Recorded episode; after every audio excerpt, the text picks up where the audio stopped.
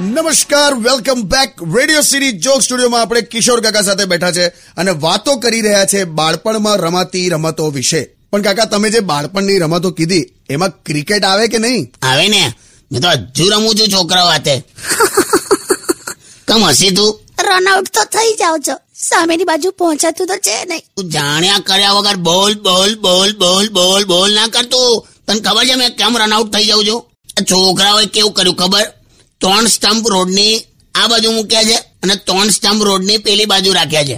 અને વચ્ચેથી રિક્ષા, scooter, cycle બધું જાય. કટ મારીને આમ દોડવા જાઉં તો રોડની બંને બાજુ જોવું પડે છેલા હું દોડવા જાઉં સીધો રિક્ષામાં ઈચ્છાયો તો પરમેનન્ટ આઉટ થઈ જવું. લી રનઆઉટની ક્યાં વાત કરે છે?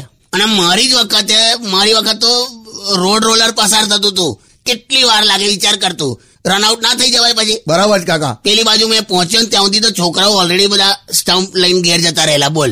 એટલી બધી વાર લાગી. પછી કે રનઆઉટ થઈ જાય છે. સારું ભાઈ હવે સોંગ્સ વગાડ. લાઈફમાં જોખમ લેતા શીખો. તું ટ્રેન ના પડ્યા પંચર પાડ્યા ને ત્યાં સુધી હું આવું છું. મગર નહીં